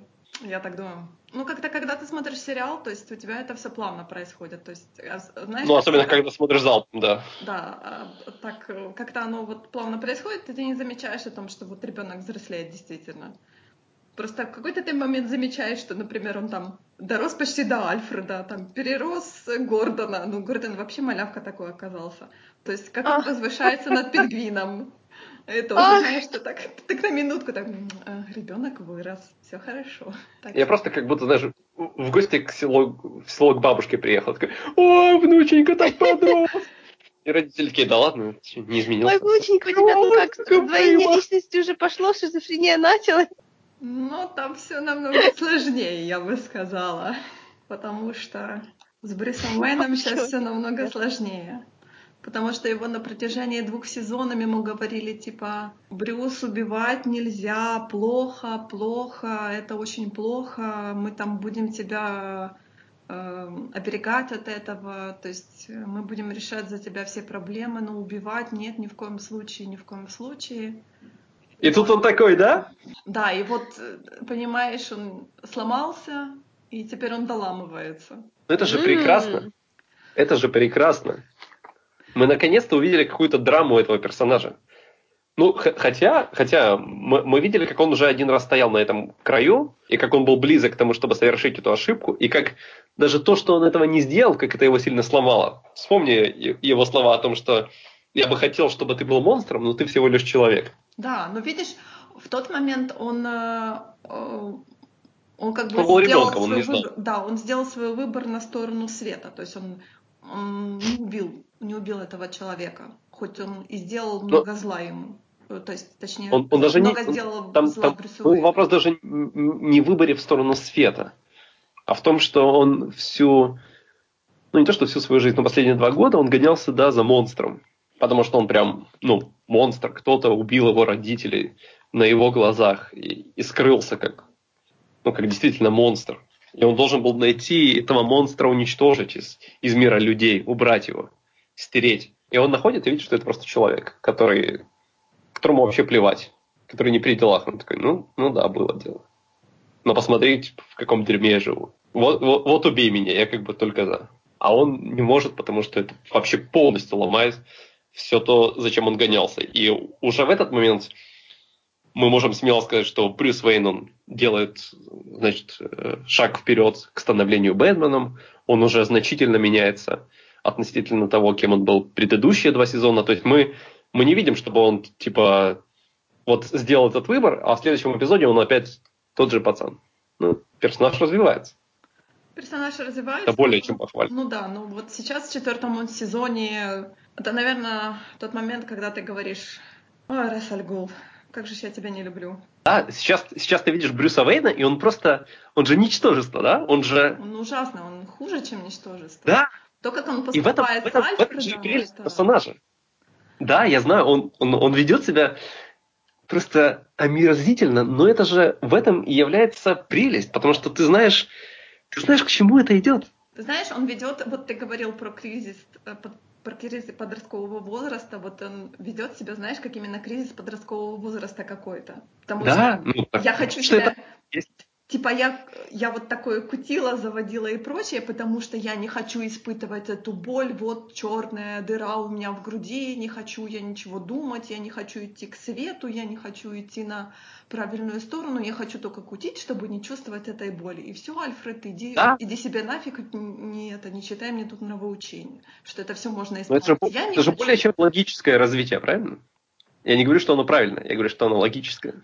Вот, и, и, и и мы знаем, что вот сейчас то, что он делает, это невероятные шаги, потому что до этого он только он делал шаги в сторону темного рыцаря, правильно? Он надевал маску, он там собирался наблюдать за городом, да, и да, он делал вот только это разительная, разительная, разительная такая примена с э, первыми сериями, когда он весь такой виджилянты э, Готэма, я буду Готэм защищать, вот у меня есть кодекс, я не буду убивать, и тут у него происходит такой, типа, мол, ах, горе, ну все пропадом, Готэм без меня разберется, там, я не нужен Готэму. Ну, потому что произошли обстоятельства. Так все-таки мало, и, потому, что мало он нужно было Брюсу шаги в сторону Брюса Уэйна, и это прелестно, потому что мне этого не хватало три сезона. Потому что если бы он сейчас стал Бэтменом, это было бы величайший провал в истории сериала. Он еще не может им быть, он, он не может быть добрячком и при этом темным рыцарем. Он должен познать темную сторону, он должен, он должен найти вот эту маску. И он сейчас как раз-таки работает над, над вот этим образом. Он живет этой жизнью, которую, которую в дальнейшем он будет использовать как маску. Он сейчас учится быть Брюсом Вейном, который знакомится с девушками, который покупает клубы. Это великолепная сцена, когда когда, когда он снимает очки, потому что эта серия, она состояла из трех экранизаций интернет-мемов, чтобы ты понимала, если ты не обратила внимания. Готэм это единственный сериал, который, вы знаете, три мема экранизируем за эпизод, сука, впишем их в сюжет, вы поняли? И вписали. Потому что он сначала стоит, э, когда собирается, когда он показывает, как он, значит, убивает всех его друзей, а потом нам показывают, что это была его фантазия. И вот в этот момент нам показывают очень крупный план на то, как он сжимает свой кулак. Это знаменитый мем из Симпсонов, где точно так же сжимают, или даже не из Симпсонов, но из, из э, какой-то анимации, где вот персонаж просто стоит таким кулаком сжатым. Потом, когда он снимает очки и делает этот deal with it, это тоже золото. И когда значит, женский коллектив устроил, показал, как нужно заправлять, там тоже очень показательная ситуация была.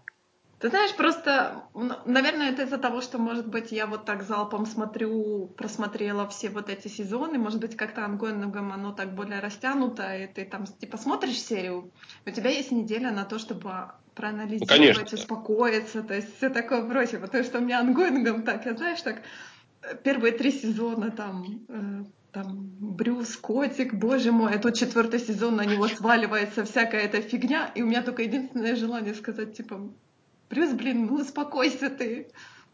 Да все самое плохое еще впереди. Все. Нет, да это понятное дело. Так знаешь, хочется так типа, мол, Китя моя, да ну держи себя в руках. Нельзя так. Но, но это же хорошо, когда тебе не, не плевать на персонажа, когда тебе за три сезона его так сильно, э, тебя так сильно к нему привязали, что ты в четвертом говоришь, ну ну зачем ты, ну куда ты, ну давай, ты помирись с Альфредом, типа, у вас настолько теплые отношения, это просто одни из лучших неромантических отношений в комикс-экранизациях. На которые еще пока никто не насрал. Чу-чу-чу. Ну да, спасибо сценаристам года, потому что они прям полируют всегда и все. Мне кажется, в какие-то моменты я именно Альфред, то есть там он тоже так, он типа... Ну да, безусловно, конечно. Ты с Селиной? Ну хорошо, ладно. Типа, мол, вы не можете себя вести как обычные тинейджеры, там, типа, пойти в кино, например. Что вы тут на парапете делаете? Просто ходим туда. Ну, как бы, речь Альфреда это вообще одно из лучших, одно, одно из самых лучших, что есть в, в этом сериале. Потому что то, как он говорит, с каким акцентом и с какими словами он это говорит, я, я просто сижу с открытым ртом и восхищаюсь им. Ну да, вот эти вот, типа, а. Вот эти британские словечки, да, и, и ругательства, это золото. Да, я всегда, честно говоря, думала, что Альфред, он должен у него быть такой, типа, пош английский, такой весь правильный и прочее, а он, наоборот, оборачивает такие, типа, простецкие уличные какие-то, типа, вот эти лац и прочее. Ну, то есть он включает Константина, грубо говоря. Ну да, такое. То есть, типа, как-то ты слушаешь, тебе кажется, что вот сейчас он начнет ругаться, но нет, он не ругает. Он просто говорит вот именно этим уличным, ну, каким-то простец, простецким английским языком, таким уличным словом, Мгм. грубо говоря. Но при этом, заметь, да, там в в начале четвертого сезона а- а- они вообще прекрасно партию разыграли, когда Альфред его спас, когда он прикинулся его дядей. А, да. Ну, там Брюс, конечно, залажал, потому что в какой-то момент он забыл использовать э, этот э, ужасный акцент. Ужасный Да, но да, сам да. факт того, что он сделал эти шаги, что он пошел туда, что он начал вот так думать, начал вот так действовать, а не просто идти на пролом, это уже восхищает тебя сильнее, потому что ты понимаешь, что да, персонаж движется. Но опять же таки он, Он движется он- постепенно и в правильном Да, направлении. но он движется больше, он движется с подачи Альфреда, потому что Альфред говорит, что, мол, ты же не можешь днем пойти в э, своем костюме. Как бы теряется весь смысл. И, и Брюс такой, типа, мол, да, я могу пойти, типа, в другом обличии. Ну, хорошо. Альфред ему действительно подсказывает, но он же не принимает за него все решения. Это же не, не он там говорит за него. Нет, конечно, нет, потому что, ну, смысл обучения теряется. То есть нужно давать свободу, но при этом держать в узде. Ну, то есть я считаю, что он поступает, ну, как бы абсолютно правильно. Да, да. И поэтому сейчас, когда Брюс рассчитал Альфреда и сказал ему, типа, езжай, уезжай отсюда, Мгм. катись колобочком. Но опять же таки, особенно, э, то есть Брюс такой весь веселящийся и в тот же момент показывает вот эту сцену, где он такой сидит весь потерянный и грустный в том же клубе, когда все вокруг веселятся. Да, да, да. Я говорю, это одновременно и разбивает сердце, и в какой-то мере вселяет надежду, о том, что, что все-таки он вот возьмет себя в руки и что-то предпримет какие-то шаги по... Ну, конечно, он, он- он же там гуляет не, не- не потому, что ему, ну, ему это нравится. Ну, то есть, ему нравится, да, но, но он это делает по другой причине, чтобы скрыть боль. И у него это ни хрена не получается. И это прекрасно. То есть, мне безумно э, больно за Брюсом. Мне просто его жалко, как, как родного. Но при этом я понимаю, к чему это все идет, и э- это меня восхищает, потому что я понимаю, что они делают правильные шаги, они правильно показывают нам персонажа. Мы к нему привязались, мы видели его в абсолютно разных ситуациях, мы видели, на что он способен, но мы понимаем, что этого недостаточно, и вот через что ему нужно пройти. Я, честно говоря, переживаю, чтобы он типа там э, не налегал на алкоголь, на наркотики и прочие развлечения, чтобы, знаешь, какой-то момент... Ну, Понятное дело, что это Брюс Уэйн, как бы тут он не может умереть. Но все равно я переживаю за ребенка. Ну, понятно, да. Какие у нас разные приоритеты. Просто, как смотрю сериал я, о, хорошее развитие персонажа, как смотрю сериал Ная, сыночка, где вечер домой? Да. Итак, у ребенка проблемы. Василина, извините меня, послала. По-моему, еще в третьем Какая сезоне, жалость. по-моему, да. Ну и заслуженно его послала. Ну, не знаю, заслуженно ли она его послала или... Ну, он, он вел себя как скотина по отношению к ней. Она абсолютно не заслужила такого отношения. Он просто реально был подонком. И более чем понятно, что когда он такой, ну, знаешь, я подумал, давай все-таки будем вместе, он такой, да пошел к чертям, типа, соберись вообще. Ты, ты, ты меня то отвергаешь, что ты делаешь из меня, значит, самого главного врага в твоей жизни, обвиняешь меня в чем попало, и ждешь от меня еще чего-то. Ну, типа, нахрен ты мне такой нужен? Ну, правильно сделал. Почему она должна ему все прощать? Ну, come on. Не знаю. Я переживаю. Я переживаю за Сыночку- своего блудного Сыночку сына. обидели, Да, да. плохая девочка, не общайся с ней, понятно. Да, да, Найдем да. такую. Мгм. Надо Из хорошей себе семьи. хорошую, да, из хорошей семьи. Понятно. Вон, приедут дочки Расальгула, а вось там что-то выгорит. Ну, Одного уже выгорело, да. Кстати, я так и не поняла, что все-таки случилось с клоном Брюса. Он ушел или все? По-моему, по-моему, он как-то так такой, как-то смазанный этот, типа ушел и все. И куда-то растворился. Он же там умирал. По-моему. Я А, притворюсь, ну, не слышала. А, ну, ну да, он умирал. А, ну, как бы ты, ты потеряла практически половину веселья третьего сезона. Да, да. У Брюса есть клон, называется Брюсик. Нет, это я его называю так? Брюсик. Нет, его не называют Брюсик, но Ная, конечно же. Ну, мне же надо их так Потому что- различать. Потому что Брюса она называет, вот ты мой котичек, а этого Брюсик. Ну, чтобы более жестко, По знаешь. правилам Star Wars Extended Universe он должен был называться Брюс. Нет, у меня есть Брюс и есть Брюсик. Потому что, по сути, Брюсик-то должен был стать новым когтем в, в, суде, в суде у суда сов. Но как-то это все такая, эта вся сюжетная линия так странно закончилась с судом сов. Да нормально она закончилась. Не знаю. Котика обидели, да? Да не в котике там было дело, честно говоря. Это, понимаешь, все-таки я ждала, что суд сов это же такие типа иллюминаты, которые управляют всем Готэмом.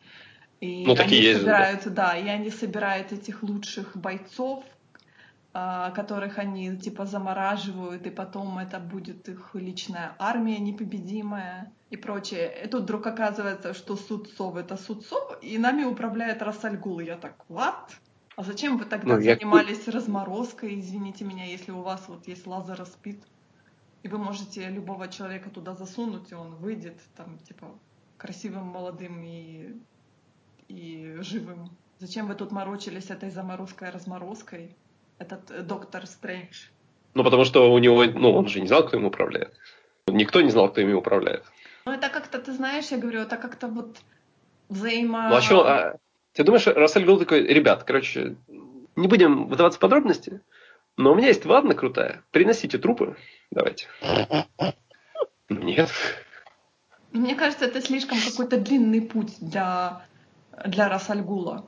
Собирать армию, Ну, э- э- это еще, одна, армию, это а еще одна потом- возможность, как бы, хорошо, когда у тебя есть как бы два варианта, чтобы оживить человека. Разве, разве это не лучше, чем один?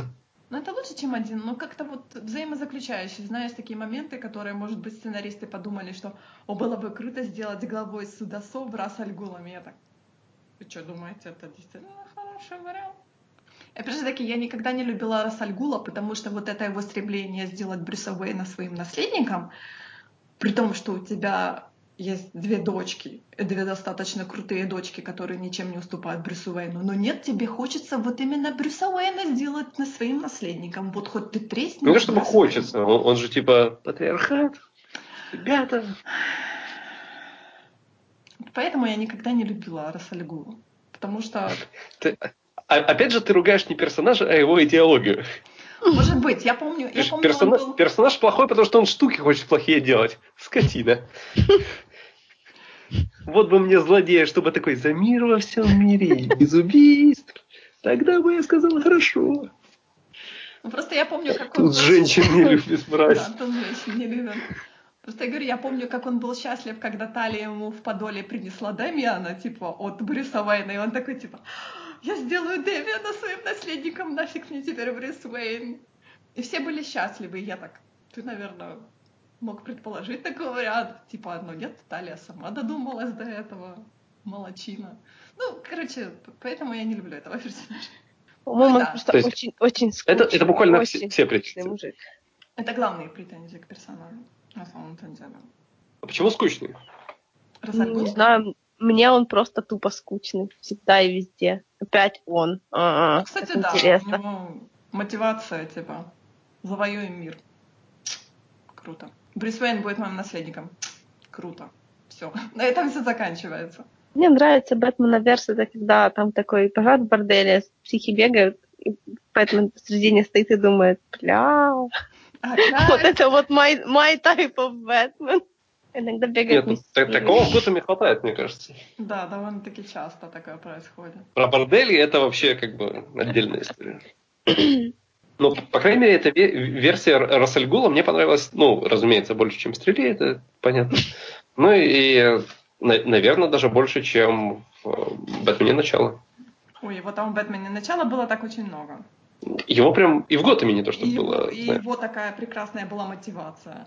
Довольно-таки в Бэтмене начало. Да, такой делаешь? сюжет злодейский просто. Через канализацию. Ну, так или иначе, здесь мне нравится больше. Нравился, извините. Rest in peace. Ты думаешь? Ты думаешь? Это же Рассальгул. Это бессмертный чувак. Нет. На самом деле, ты могла просто сказать, это же Готэм, но окей. Ты решила пойти по длинному пути. Ну, у Готэма, хорошо, да. у Готэма, понятное дело, что своя там канонная история. Особенно то, О как они поступают. сами говорят. Да, а- особенно как зачастую они поступают с персонажами, которых типа как бы нету в сериале, но при этом они используют их там какие-то характеристики, как я тебе, например, писала в Твиттере о том, что они в характер Барбары Кин добавили Харли. Харли Квин, ну это понятно, да, Да. это очевидно. Теперь у них, похоже, аж две кошки. Почему две? Ну, потому Вторая? что есть Селина Кайл и есть Табита Голован. Тоже Да. кошка, она, она как типа кошка. Ну, Ну, а- не женщина-кошка. она не женщина-кошка, но, понимаешь, она вот именно ведет себя вот так, потому что все-таки они, они В смысле, называют все, себя... что есть, это просто пруд, и все. Ну, Понятное дело. Вот, например, они называют себя сиренами. Да. Сирены у нас Харли, у нас Айви и у нас Селина. кошка. Селина. Да. Айви. Третий раз они меняют актрису. Третий раз. Да, я кстати, я, я только хотел об этом спросить, как там твои мысли по этому поводу, потому что тебя ждет третий раз, как и меня. Это ужасно просто. Я Человек могу- работает с химикатами. Нет, я могу, Чё-то например, не объяснить, я могу, например, объяснить, когда они второй раз поменяли. То есть у них была девочка, сами. которая, она была слишком маленькая, мне кажется, для этого сюжета. И они ее таймскипнули мутантом. Она выросла Ну, они в такой мега-сексапил, да. Она выросла в такой мега-сексапил, который больше подходит Айви. То есть она начала там с растениями. Еще раз менять, это, конечно, сильно, я, я признаю, конечно. А третий Когда они раз- такие, ну, спустя месяц, ну и еще раз поменяют. Да, то есть А как-то... зачем второй раз? Ну, второй А я вот не помню. Первый раз, потому что Айви была, а, я так поняла, слушай, я не знаю, по-моему, она была младше даже Селины, то есть на тот момент. Потому что это была маленькая да, девочка, да. грубо говоря. Не, ну первый раз я поняла, почему. Маленькая. А второй раз... А мы не знаем второй раз, что произошло, потому что по сюжету там Айви хочется типа больше власти, больше стать сильнее, и она идет к Ну, то есть, подпольному а- а- а- фармацевту, она уже, во-первых, интересный персонаж относительно девочки. За ней интересно наблюдать. Ты такой, ну вот, все хорошо. Они такие, «Ха, новая актриса. И они меняют ее намного старше, по-моему, актрису. Вообще. Ну, в общем- Где-то, где-то актриса на возраста Гордона, наверное, что-то такое. Ну, не актриса, я говорю, а персонаж уже становится где-то так возраста Гордона, если не... Так или иначе, Poison Ivy — это новый доктор Кто? Confirmed. Окей. Потому что меня вполне устраивала актриса, вторая актриса, то есть она Ну подходила, она была рыжая, она была сексапил, она общалась прекрасно с растениями, она там с пингвином, все было прекрасно, и тут так, а давайте мы еще раз поменяем актрису. И Это прям какой-то бразильский сериал, там тоже постоянно меняют. Меняли. Ну, не настолько быстро. Я знаю, что они еще, по-моему, актрису, еще одну актрису на эм, на роль Firefly, по-моему, они поменяли, они заменили оригинальную актрису. Ну, там почти не видно, потому что там и э, половина лица как бы в, в этом... э, И в маске, и в да, темноте, и да. в маске, и в костюме, то есть это не видно абсолютно. И... А к тому же персонаж изначально был очень плохой, поэтому ну, невелика потеря. Так что да, ну, Айви это какое-то слишком очевидное, потому что это тот персонаж, за которым ты следишь, которого ты знаешь, и так пуп-пуп, Да потому что вы его только что, блядь, поменяли. Куда еще раз? Нормально, нормально. Все хорошо. Это какое-то странное сценаристское решение. Но я не думаю, что это было сценаристское решение. Ты хочешь сказать, что актриса просто сказала, типа, уйду? Ну, или актриса сказала уйду, или ей подвернулась новая работа, или еще что-то связанное там с, с переездами, съемками в другом городе и прочее. Но вряд ли сценаристы такие, а знаете, чтобы не помешало нашему сериалу, еще одна новая версия Айви. Ну смотри, они вот пару, пару серий уже прекрасно без Айви обходились, когда она там эти все лекарства выпила. По-моему, у меня такое ощущение, что она выпила их еще пятой или шестой серии. Ну да. И вот четыре серии они прекрасно себя без Айви чувствовали, и никто про Айви даже и не вспомнил. Но я, я думаю, что они как бы от обратного пляшут, они потому что, типа, давайте ее сначала не будет, а потом мы ее еще раз ведем. Типа, я, я просто не могу понять в таком случае логики сценаристов из серии «Блин, сюжета не хватает еще одного рекаста».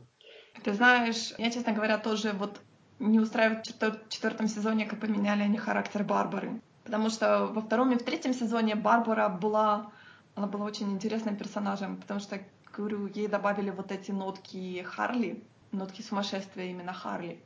То есть это был и персонаж и в своем уме, и не в своем уме одновременно. А сейчас, после того, как Рассаль Гул ее искупал в этом в этой яме Лазаря, то есть она вернулась чуть ли не в своем уме, при своей памяти и все такое, и нет у нее вот этого веселого сумасшествия какого-то не осталось в ней. Хотя там Но он ее деле преобразил. всё- Мне, мне кажется, он сделал ее персонажем гораздо лучшим. Нет, ну, сумасшествие Харли происходит из совершенно конкретного места. Если кто-то тоже сумасшедший и при этом веселый, это еще не факт, что он похож на Харли. Нет, там это как раз-таки было довольно очевидно, но тот, тот факт, что сценаристы, ну, как бы услышали шум, спохватились и сказали, ну, нахрен, это не Харли. И сделали другого персонажа. И сделали ну, нормального персонажа, потому что она, ну, она и близко не в своем уме. Она такая отшибленная, теперь она мафиози. И это идет ей гораздо больше.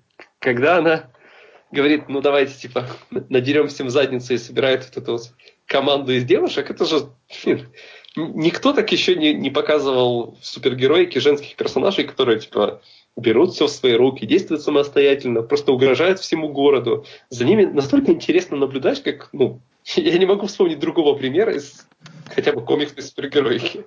Мое предположение, что вполне возможно, что они освобождают место именно для Харли. Ну, конечно. Потому что это было разительное такое. Потому что человек, которого искуп- искупали вот именно в яме Лазаря, он теряет частичку себя. То есть он должен становиться еще более Да. сумасшедшим.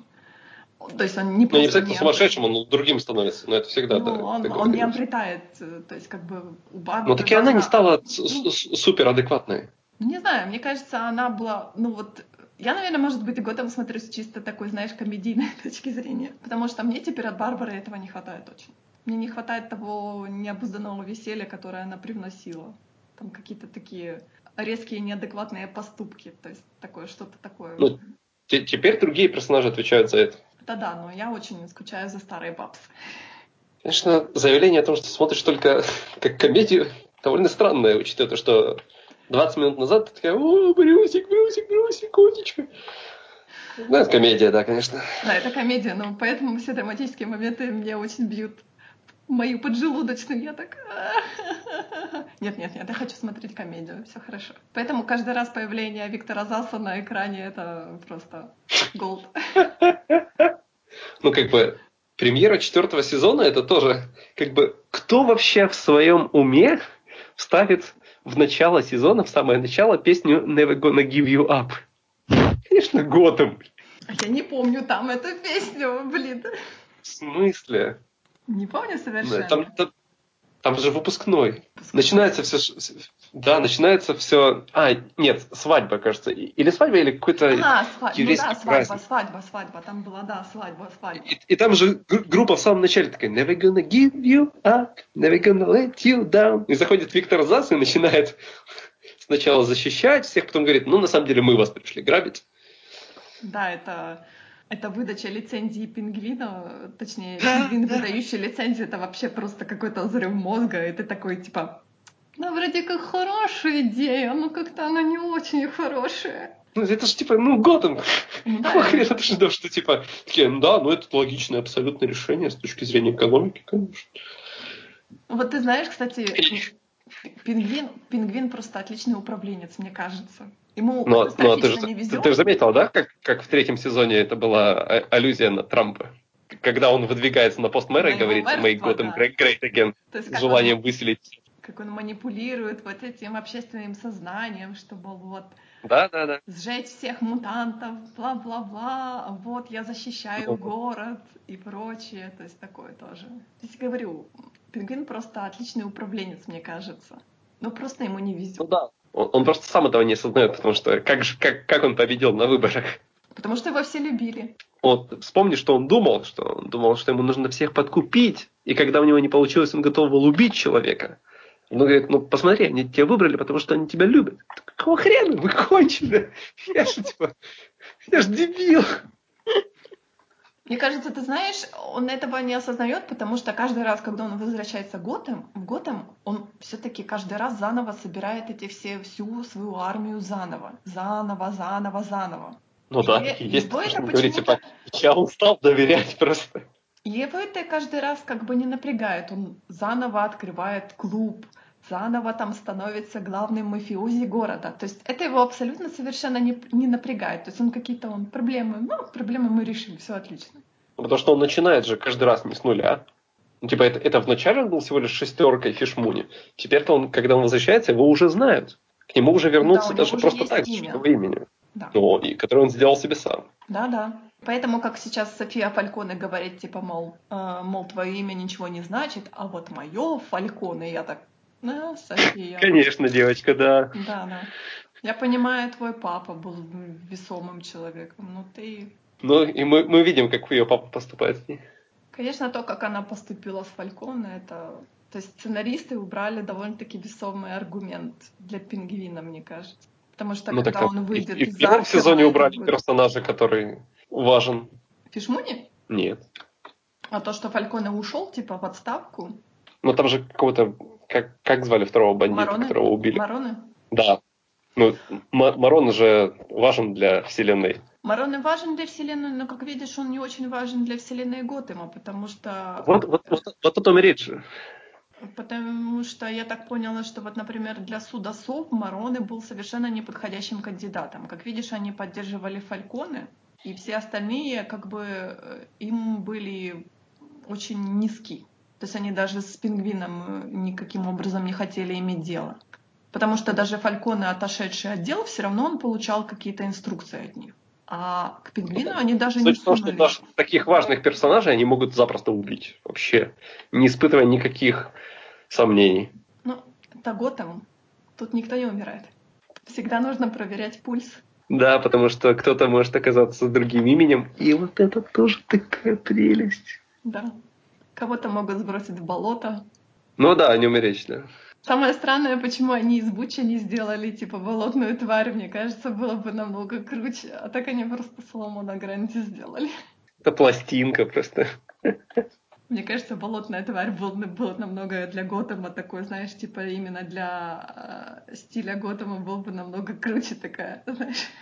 Но болотная тварь это же больше по Константину. Ну, мне кажется, да, но все равно, мне кажется, в эстетику Готэма он бы отлично вписался. Может, еще впишется. Но у нас есть Соломон Гранти, окей.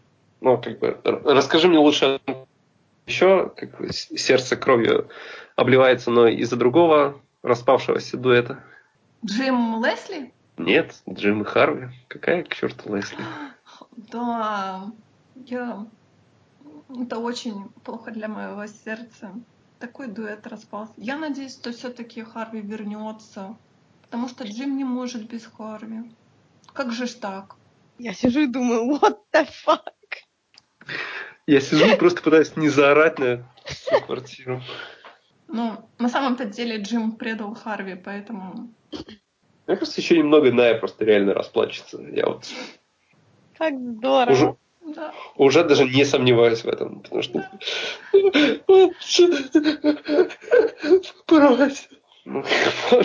Напоминаю, этот человек нам 10 минут назад сказал, что ну, смотрю комедию Готэм.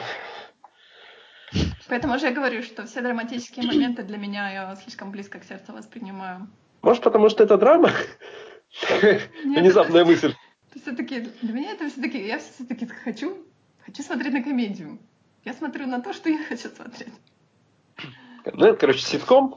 Нет, Ха- Харви, Харви должен вернуться к Джиму. Джим должен его уговорить вернуться обязательно, потому что Харви сопьется.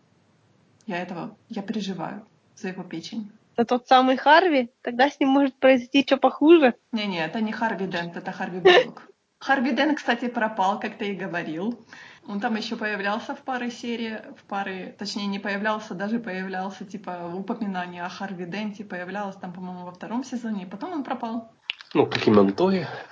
Да, как и Монтоя, как и исчез клон Брюса, непонятно куда, непонятно куда, как исчез капитан Барнс, Ну, я думаю, что мы с ним еще столкнемся не раз. потому что я Он начинаю... просто скрылся.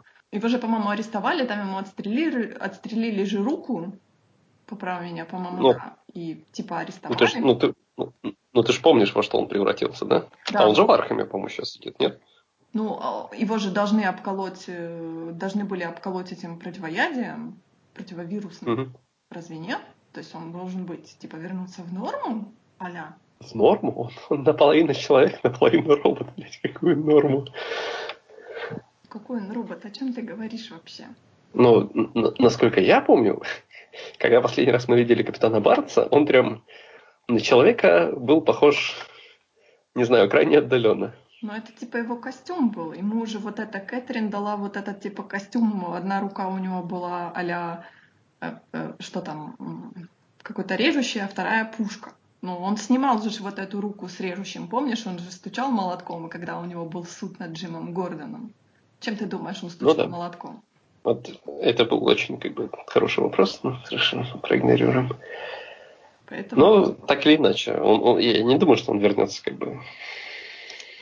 Ну, очень жалко, потому что это был очень классный персонаж, это был крутой капитан как я писала, что я очень была расстроена действиями сценаристов, потому, потому что они сделали из капитана вот такого вот персонажа. Как Буллок говорил, место капитана проклято. Ну, да. Поэтому я с удовольствием сяду на его место. Все, все мы, знаешь, хотим оказаться на месте Харви Буллока, но не всем дано.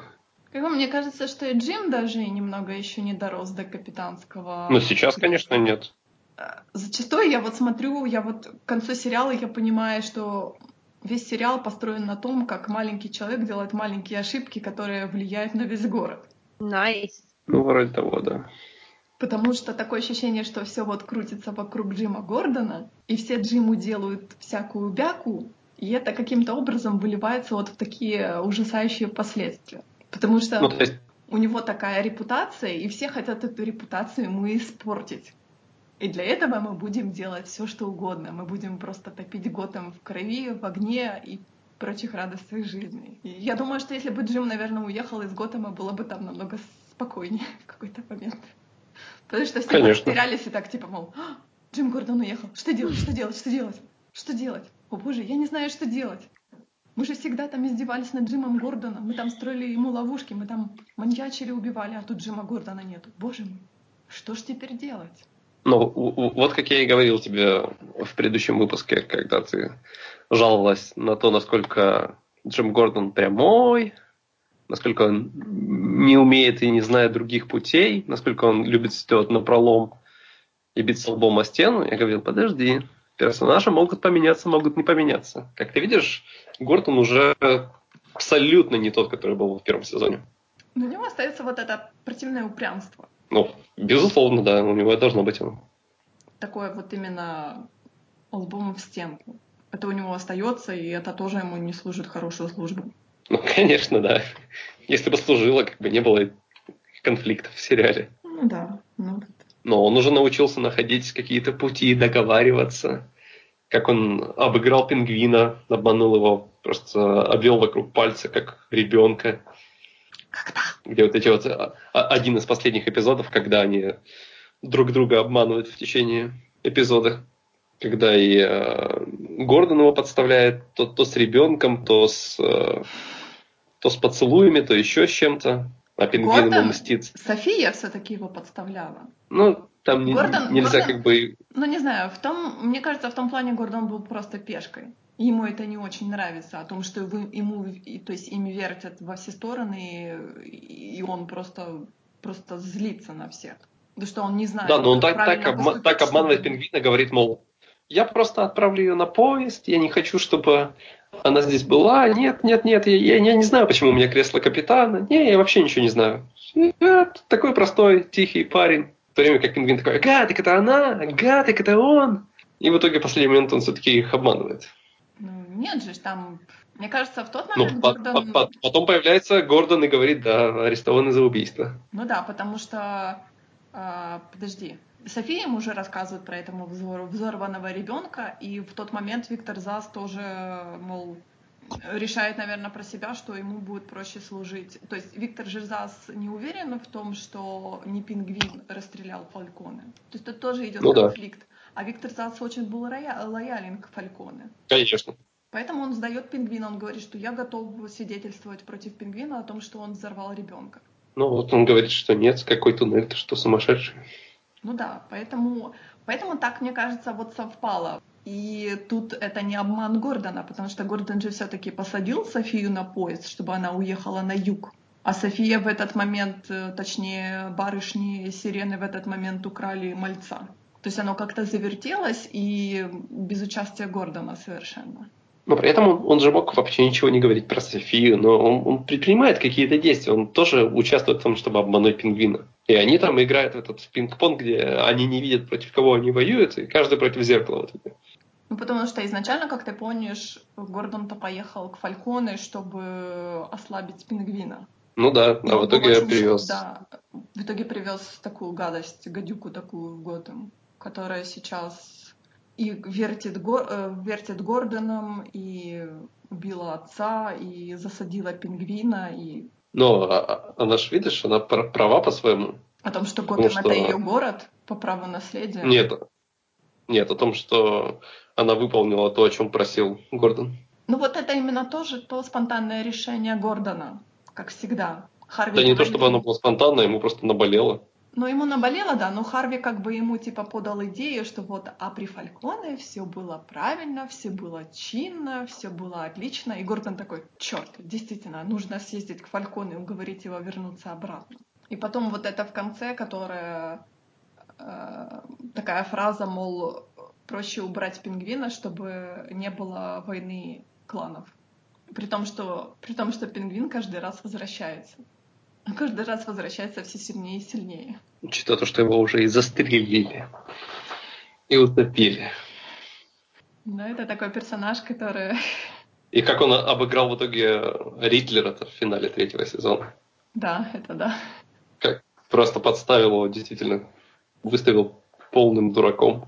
То есть, понятное дело, что к концу четвертого сезона мы увидим опять, как Пингвин выигрывает и опять снова-снова правит Готэмом, потому что...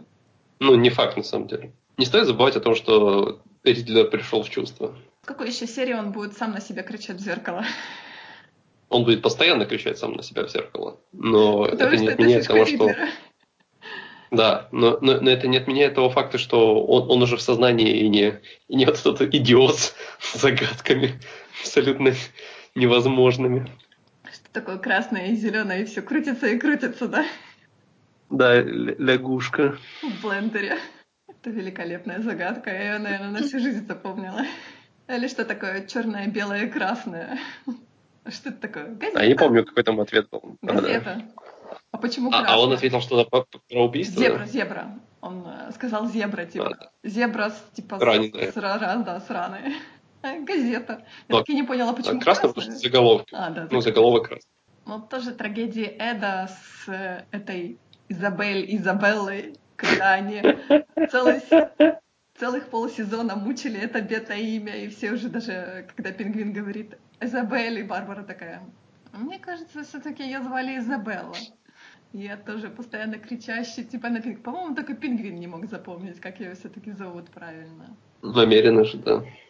Мне, ну, мне кажется, не специально совершенно. Он просто не мог запомнить, как ее зовут. Потому что она была для него таким, как бы, неважным персонажем. Да нет, он же специально мучил Ридлера. Да? Ну, мне кажется, он так... Ну, конечно, он же его изводил. Но это в последний момент. Когда я помню тоже, когда Эд говорим, говорит ему, типа, назови меня моим настоящим именем. Говорит, типа, назвать тебя твоим настоящим именем уже будет пытка, это он намекал, типа, на Ридлера. Э, ну да, говорит Эдвардс. Да. Ты Эд. Он даже говорит не Эдвард, он говорит ты Ну да, да, Эд. Да. Я сделал тебя. То есть по итогу, по крайней мере, из того, что я слышу, Готэм тебе все-таки нравится. Я хвалил его все-таки не зря. С точки зрения комедии, да. С точки зрения драмы нет. Почему с точки зрения драмы нет? Потому что тебе обидно, что персонажи страдают? Да, я не люблю. Понимаешь, это же...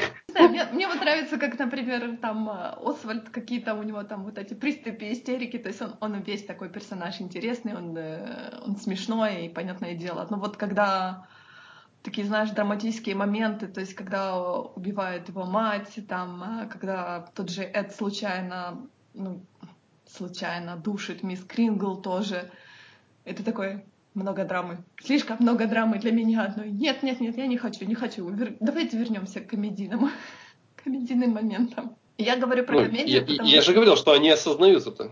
Да, они осознают это. Ну, потому что, мне кажется, самую главную драму выдает всегда Гордон. Он всегда ходит с таким каменным лицом, таким типа... И от него очень редко дождаешься такой какой-то вот именно какого-то вот именно комедийного момента. Очень-очень редко. Потому что он ну, и, как правило, благодаря Харви, да. и все такое прочее. То есть он, наверное, самый скучный персонаж. И самый скучный в плане комедии в этом сериале.